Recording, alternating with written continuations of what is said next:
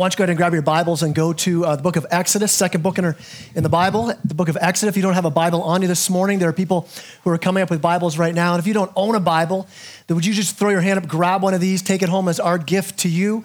Um, if you'd like a nicer Bible, like maybe a leather Bible, check out the Lost and Found. There might be some there, right? Might be a name in it. Just cross that out. You can write your name in there. All right, just uh, go ahead and grab a copy of God's Word. Go to the book of Exodus, second book in the Bible. Exodus chapter uh, 7 is where we're going to be starting this morning and covering a couple of chapters this morning as we continue in this series in the book of Exodus. As, you, as you're turning there, just uh, have you ever been in that place where, where you're doing something, you're, you're putting so much effort into it, you're, you're trying to complete something, and as you're just about finished doing what you've been working so hard on, someone comes up to you and they says, hey, um, you, you realize you're, you're doing that wrong. Right?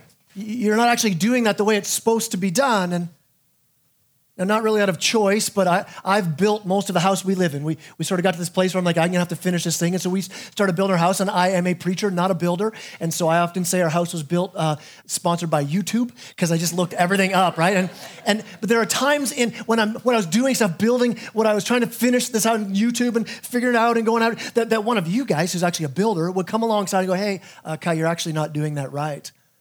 Now, in that moment, I've got a few options of what I can do, right? I can either just, just ignore you and just keep on going. Right? Now, that, that would end in disaster, right? If I just kept going, like how bad is it if my plumbing's really not done properly? What, what will really happen, right? Like it could go bad. So you can't just ignore it, right? Or, or maybe the other thing you could do is I could get angry at the person who's pointing it out. Who do you think you are? Yeah, I know you're right, but, but who do you think you are, right? I was so happy doing what I was doing. And then, then you come. Yeah, I know there'll be disaster later on, but right now I was so happy doing what I was doing. And then you came and you wrecked my happiness.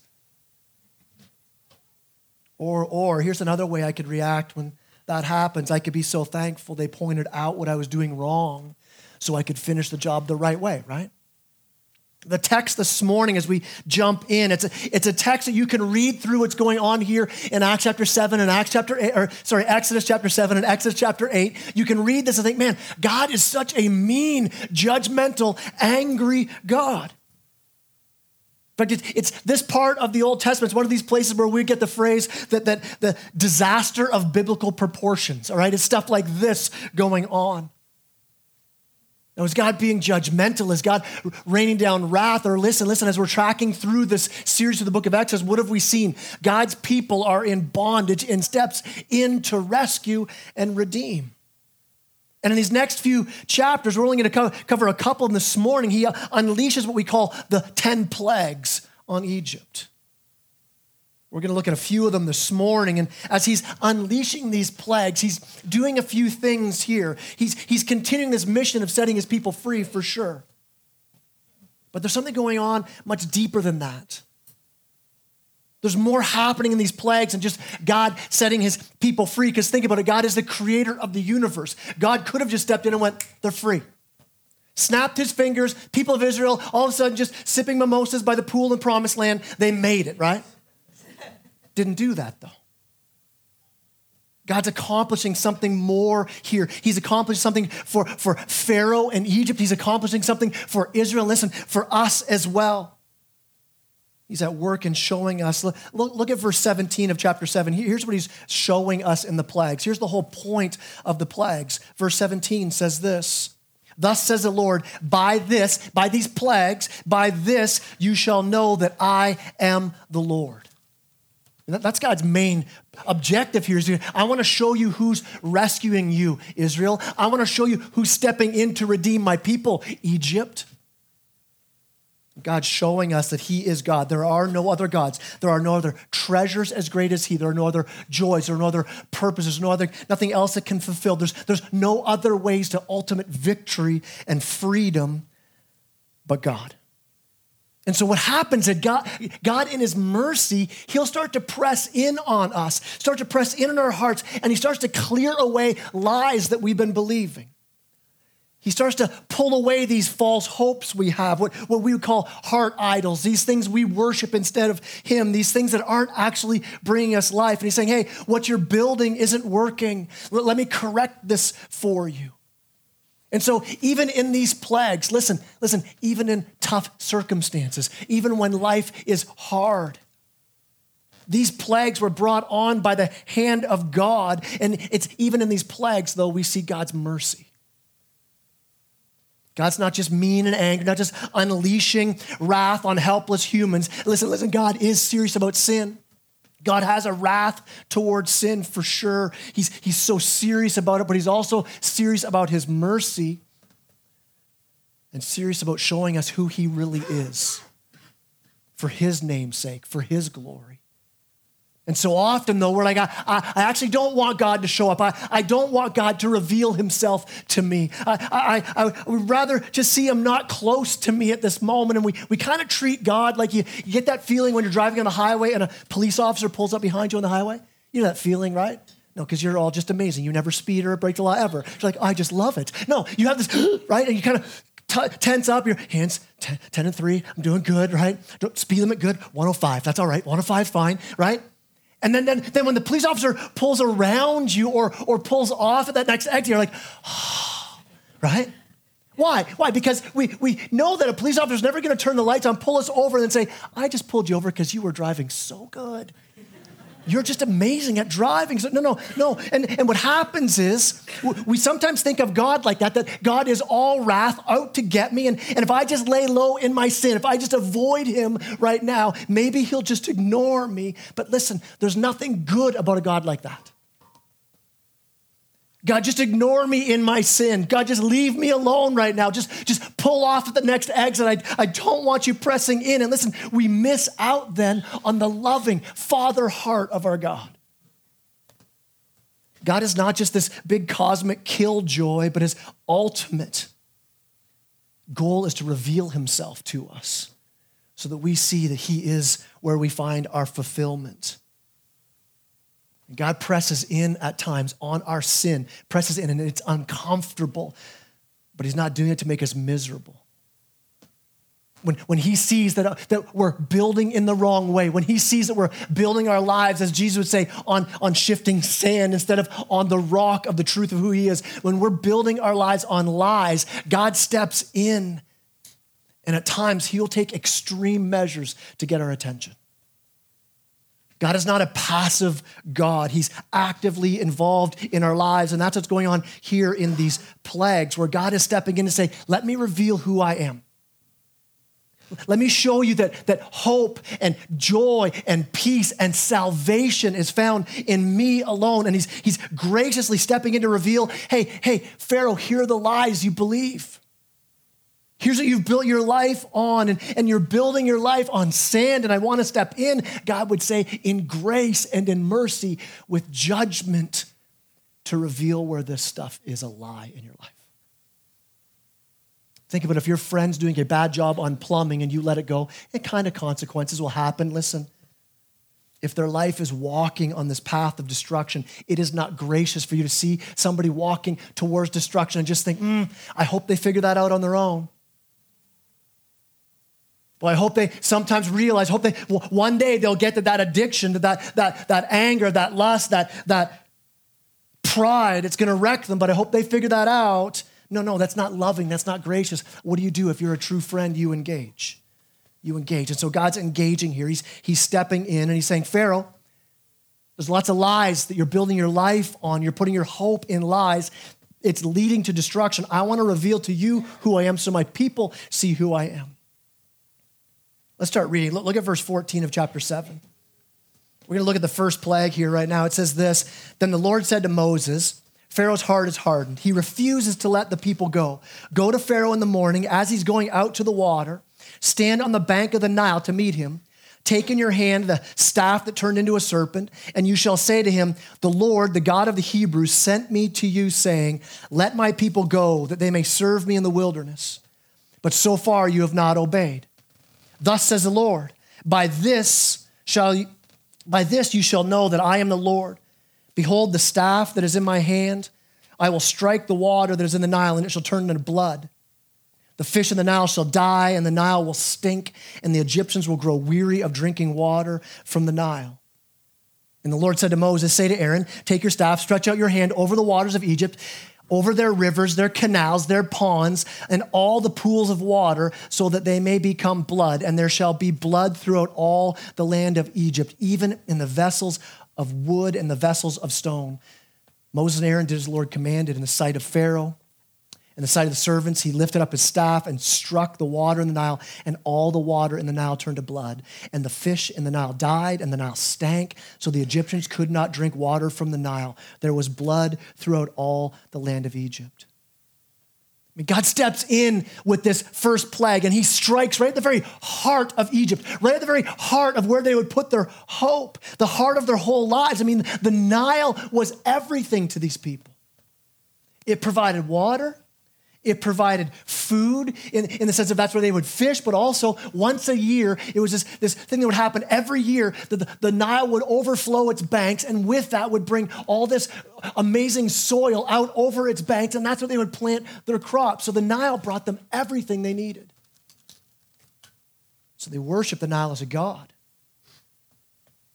And remember what God says I'm doing this so the what? So that you would know that I am the Lord. And so right away, God begins to expose these false gods that people were building their lives on. The Nile being the first and foremost, this, this God of the Nile, they called this God Hapi, H A P I. Hapi was this God who, um, how do I put this, had a bit of a pot belly, all right?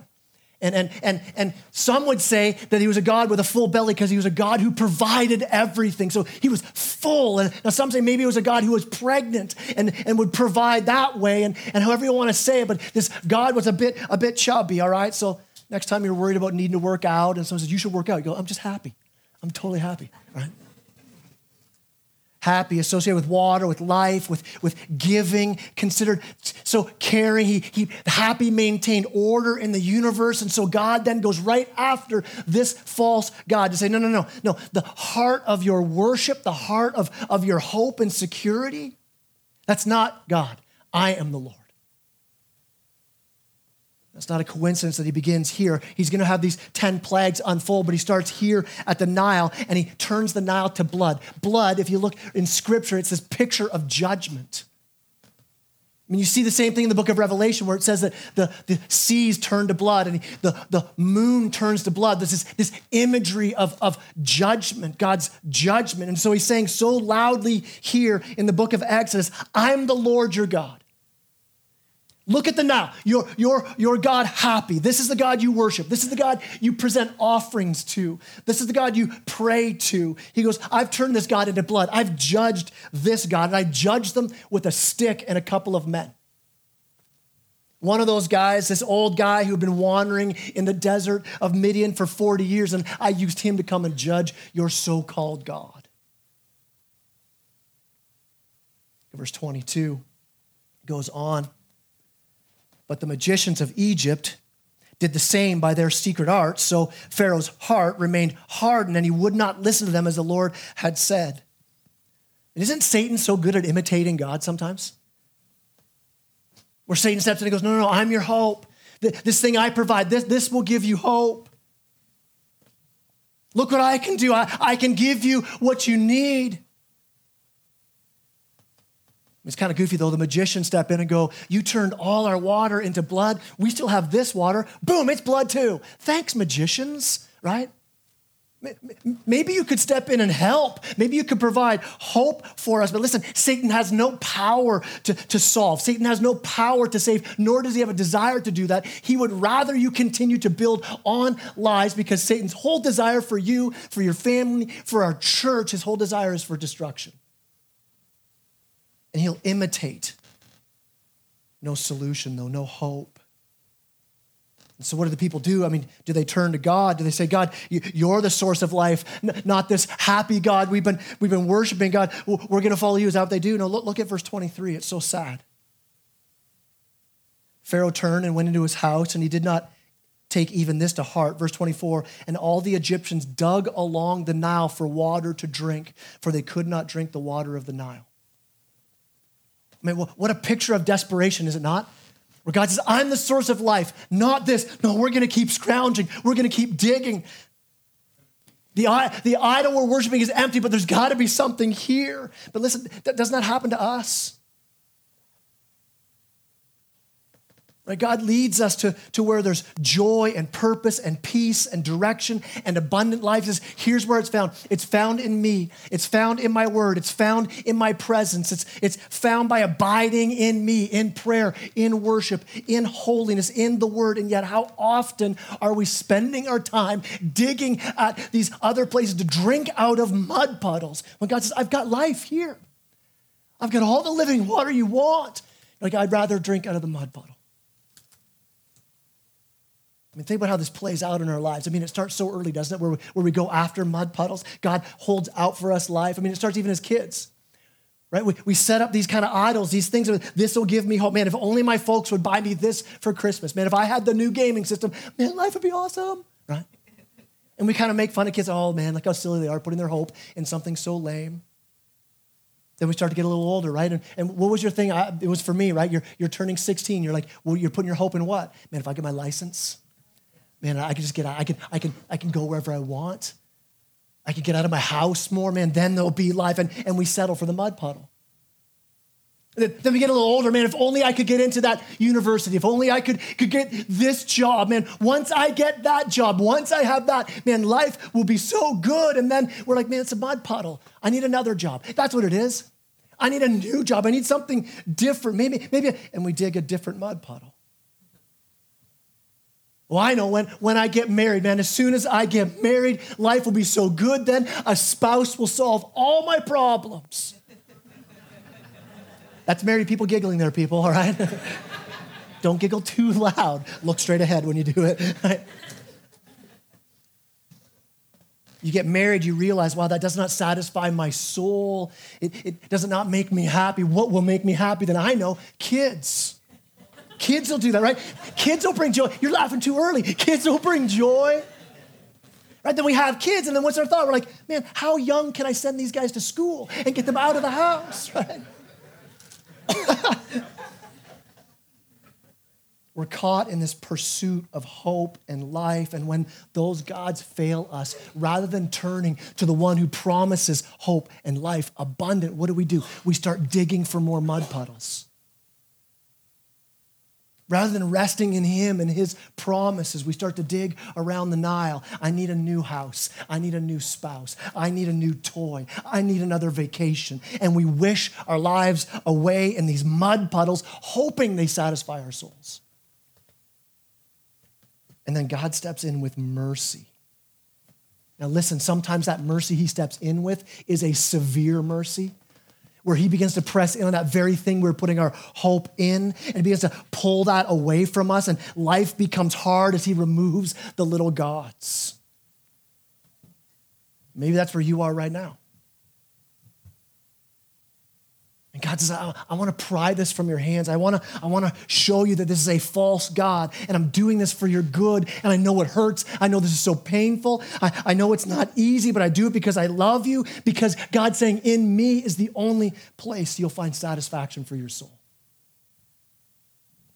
In fact, I love how James chapter 1, verse 16 and 17 says it. James says this. He says, Don't be deceived. Right? Don't, don't believe the lie. Don't believe the lie that Hapi, the Nile God, is going to bring you satisfaction. Don't believe the lie that marriage, that kids, that money, that a, a, better house, that a better vehicle, that, that whatever. Well, don't, don't believe the lie that those will bring you hope. Goes on, it says, Don't be deceived. Every, here's the truth every good gift, every perfect gift is from above, coming down from the Father of lights, with whom there is no variation or shadow due to change. And God's making it so clear here in the, in the plagues I'm the one who brings hope, I'm the one who provides. And yet, yet we so often go back to the mud puddles and we dig.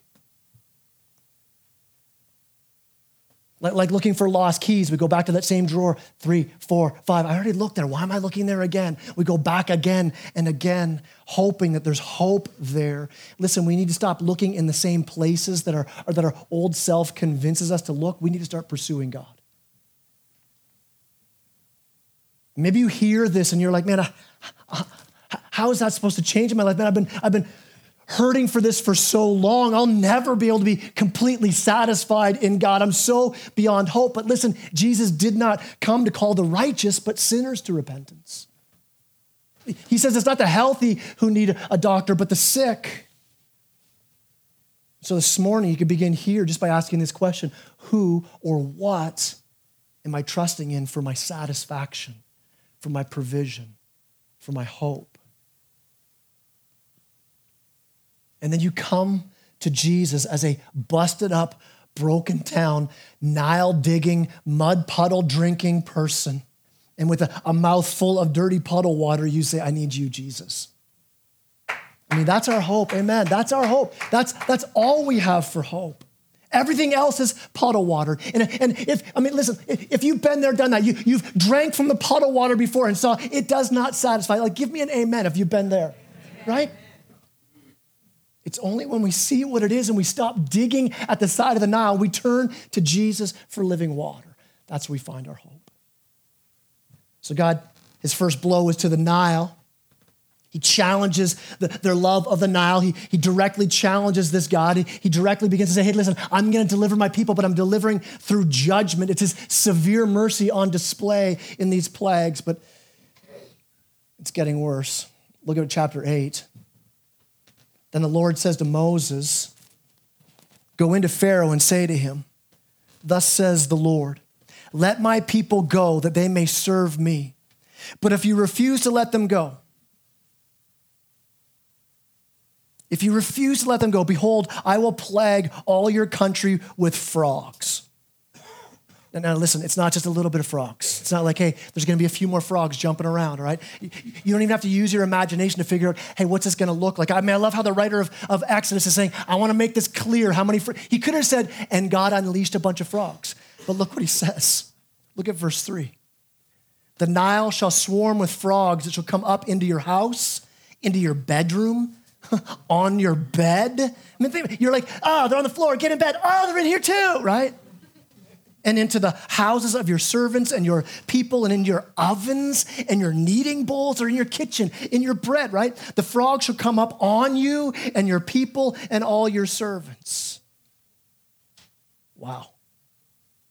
The Lord said to Moses, Say to Aaron, stretch out your hand with your staff over the rivers, over the canals, over the pools, and make frogs come up on the land of Egypt. So Aaron stretched out his hand over the waters of Egypt, and frogs came up and covered the land of Egypt. But again, the magicians did the same by their secret arts and made frogs come up on the land of Egypt. So again, the magicians, I'm like, hey, dummies, we already got enough frogs. Stop doing this, right? Did you know any frog disappearing tricks? That would be much more helpful. It gets so bad. Look at verse 8. Pharaoh called Moses and Aaron and said, Plead with the Lord to take away the frogs from me and my people, and I'll let the people go sacrifice to the Lord. He's like, man, just get rid of these frogs. Do whatever it takes. Plead with the Lord. So Pharaoh's saying, man, this God is, is something, this God is, is probably greater than these little gods I'm worshiping, man. We, we got to call out to him to get this to stop. Now, you would think that just a few frogs would be a few frogs too many. But here's the thing what's going on here. You see, in, in Egypt, the frog actually, again, was something they would worship. There was the, this god that had the face of a frog. The name was Heket, right? Later we translated as Kermit.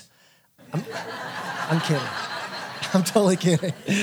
Just imagine somebody not listening very long going, I think the pastor said Kermit's a god. We got to get home and throw out all those, those movies, uh, the Muppets. We got to get rid of it. I thought there was something funny about Jim Henson, right? No. I'm joking. The name's Heket. That's the, this God. And this is a God of fertility.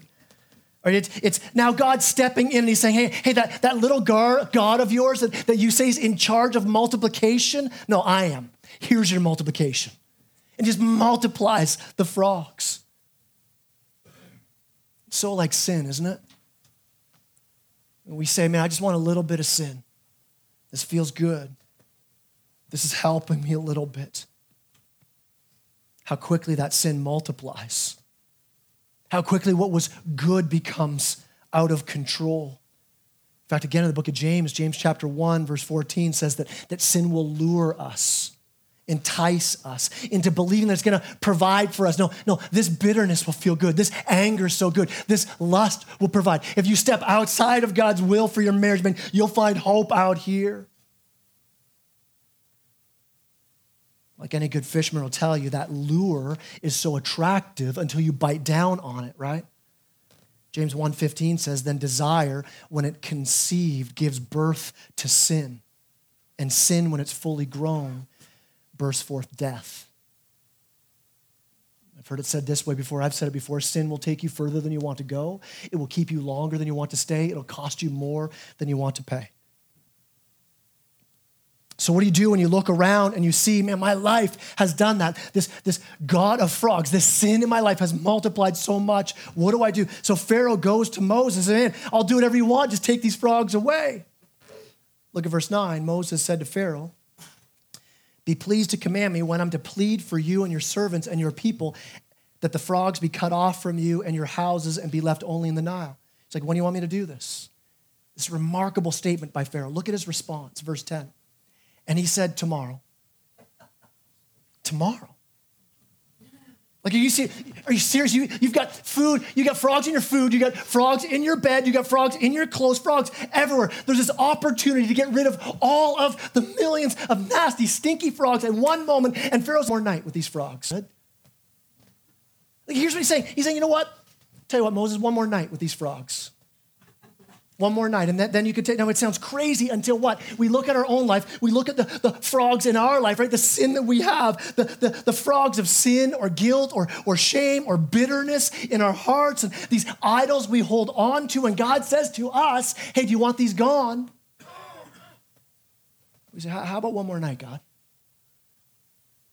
How about a bit longer in my sin, a bit, bit longer in my bitterness? A bit longer in my brokenness, a bit longer. Like, I, am gonna forgive. I'm, I'm going to have a, a, better attitude. I'm going to love my spouse. I'm going to lead my kids. I'm going to pursue help. I'm going to make things right, but tomorrow. I'll do it tomorrow. And like Pharaoh, we're like, I, I can put up with this mediocrity. I can put up with this addiction. I can put up with this sin or this idol that's in my heart. I, I can put up one more day with that. Now, here's the problem with that the lure of sin doesn't just hold us for one more night. When we say, I'm okay with it for one more night, it leads to more nights and eventually fully hooked on the lure, trapped in sin, surrounded by brokenness.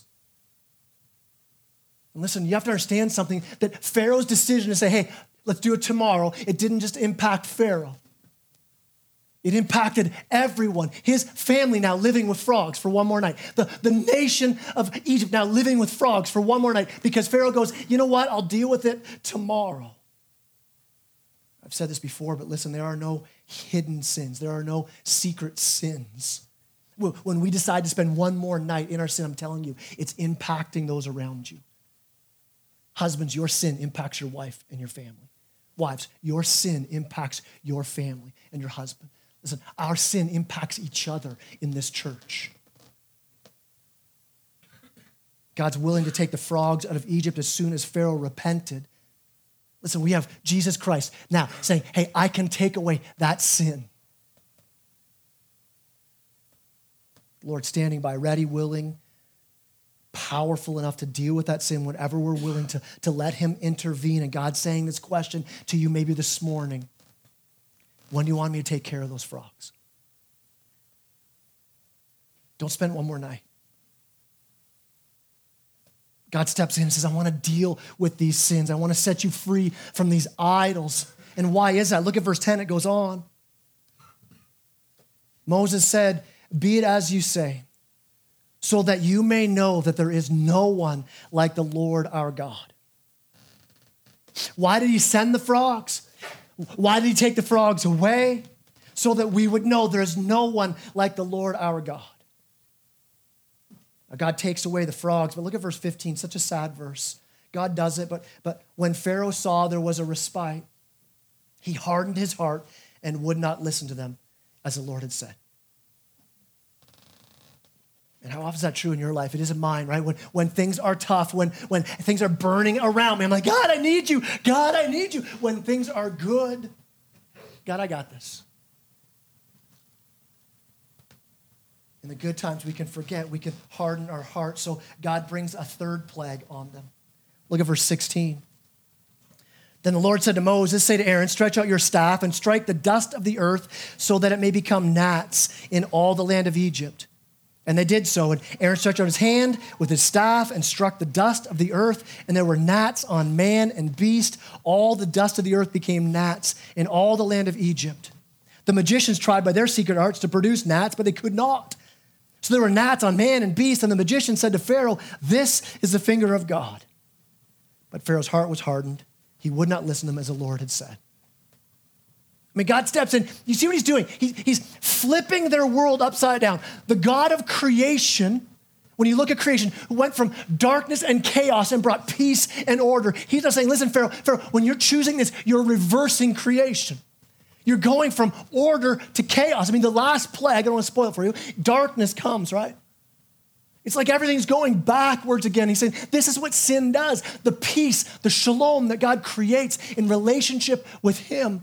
He's saying, In sin, it all gets reversed. Brings these gnats on them. Now, now uh, that word there for gnats, it could be translated a few different ways. Um, you might have another English translation that says lice, could be lice, could be mosquitoes. I don't think any of those is better than each other. It's like, man, lice, well, that'd be way better. Not at all, right? You start to start talking about, are you feeling like kind of like, you, oh man, it gets scratchy, right? Just talking about it, right? These gnats, these lice, and it's miserable. I, I would say maybe this is one of the most annoying of the plagues for sure. But think about it, we, we live in this beautiful place called Muskoka. Every time we talk to people who don't live here, like, oh, I love vacationing there. It's such a beautiful place, man. And, and they just think about what? Just laying by the lake, going for a boat ride. It's so beautiful. And we're like, yeah, except for May. Have you been here in the spring? No, I always come in July. Yeah, exactly, right? Because we go crazy, and I love to barbecue. Don't don't send me out there in May, though. I'm not flipping burgers. Just like, ah, we wear those crazy mesh outfits, or, or, or our kids come in from playing outside and they walk in, they look like a, a scene from Saving Private Ryan. They're just covered, bleeding everywhere. Like, what, where are we living?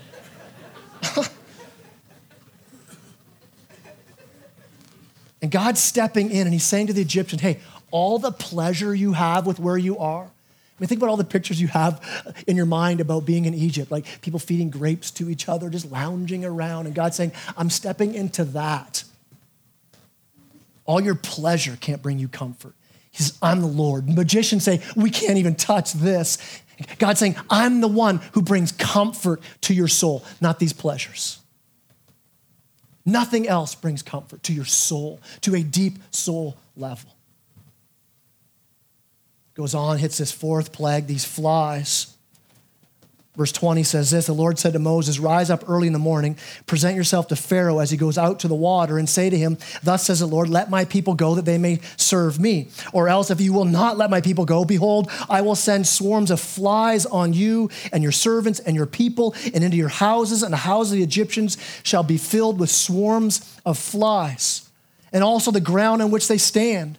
But on that day I will set apart the land of Goshen, where my people dwell so that no swarms of flies shall be there, that you may know that I am the Lord in the midst of the earth. You see his power there? Some people would say, well, these plagues, they're just natural occurrences. You see here, even if they were, even if God was using natural ways of doing he's going, yeah, but I'm going to separate. The flies aren't going over here. They're not going on my people, they're just going on you guys. Verse 23 Thus I'll put a division between my people and your people. Tomorrow this sign shall happen. And the Lord did so. There came great swarms of flies into the house of Pharaoh and into his servants' houses throughout all the land of Egypt. The land was ruined by the swarms of flies.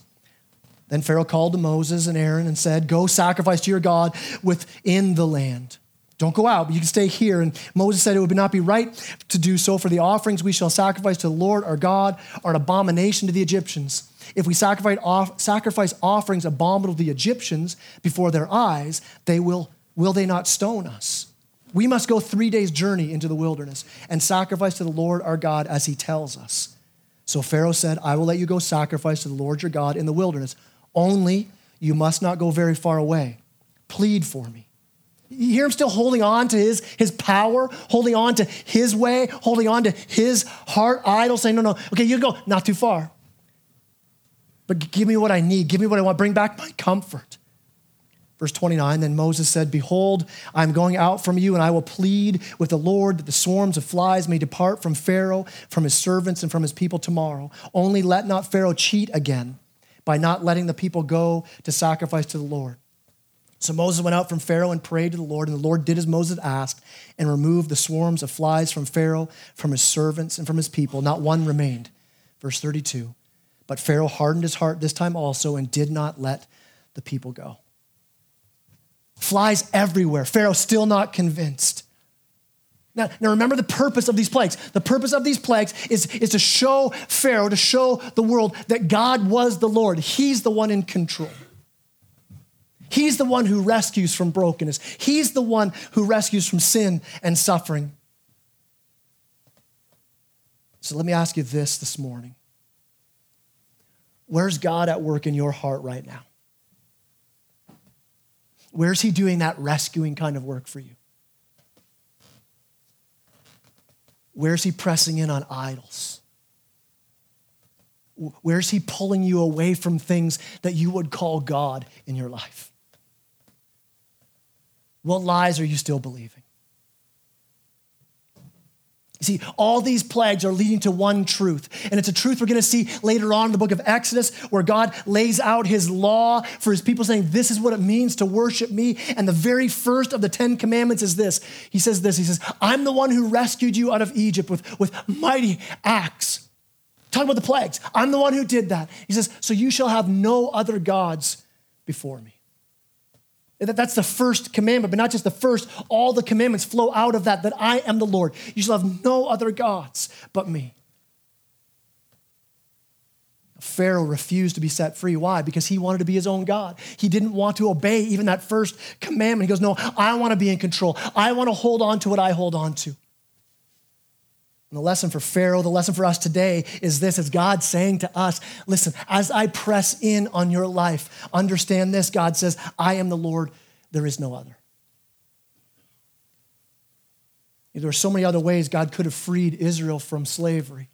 But he uses these plagues here. Why? Because he's wiping out everything that Egypt would hold on to for security, everything that made them feel powerful as a nation, everything that made them feel secure, what it was that defined them as a nation. And so, so God uses these plagues to, to rescue Israel, but he's also using them for this because he wants to tell us, to tell the world, to tell the Egyptians, I am the Lord. These other gods are nothing. I'm the Lord. I'm the one who rescues you out of Egypt. I'm the one full of love and mercy and grace and redemption.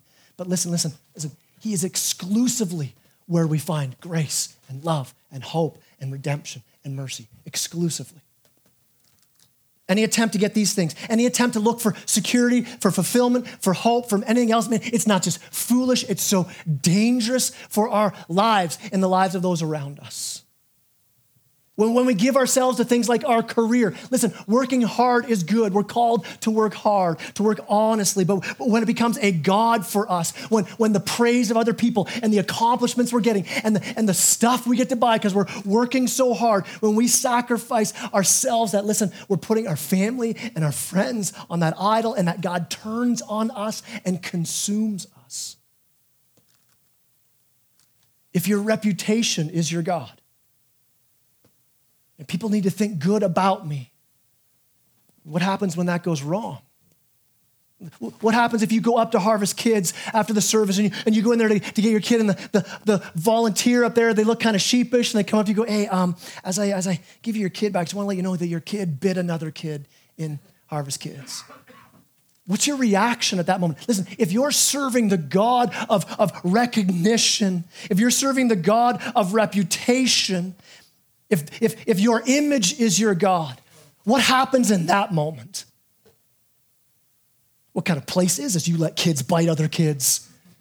Do you have policies in place in your home? And you're like, I'm taking some emails. I'm going to send some policies out. This is what you do when kids bite, right? Why? To protect the image, to, to, to, say, this can't be about me. I can't be set up like this. Why? Why? Because the God of image begins to eat you up. All of these false gods, all of them will drive us into the ground as we try to worship them and appease them. And it, it sounds so hopeless, but listen, it isn't. The book of Exodus is designed for this purpose to show you the power of the one true God. The, the God who hears when you call out, the God who delivers when you call out. And he's showing us in these plagues there's, there's nothing else, no one else worthy of your trust and your obedience more than him. And, and he alone is the one who can set you free. The amazing news of Jesus is that, that he can deliver you. He can fix that idol factory of your heart. He can take care of that. So, what do we do? Well, it comes from us seeing again the truth that He's the Lord, He's the creator of all. He's above all. He's through all. He's in all. It's all about Him. And so, so what do we do? We fully surrender again to that and we experience the, the joy of that relationship with Him. Why? Because we're repenting and believing again. And listen, it's a daily act. You never grow past, well, I'm so mature, I don't need to repent and believe anymore. I got this dialed. It'll never get there, right? From now until we see him face to face, we'll be wrestling. It'll be a battle on some days, a battle to get to a place where I have to believe this. I have to repent again today. There are seasons, there, there are situations, there are times when, when believing this is going to be a fight. And so, what do we do? We dig into his word. We grab others around us who understand the battle and who, who enter into it with us and point us to God as king. And again, we repent and say, God, you're the king. My image is not the king. My bank account is not my king. My comfort is not my king. My control is not my king. My, the way my family is is not my king. God, you are king. My hope is not rooted in anything else but your sovereign rule. Christ, my king. When we come to that place again of realizing, Christ, you are my king, that even in this trial I'm in right now, that, that Jesus, you are a sovereign king. You're not pacing up in heaven, so worried about how this is going to work out. But your grace and your power, listen, his grace and power is over your life even this morning. And so we repent and we believe that he is king. We say, This is where my hope is found.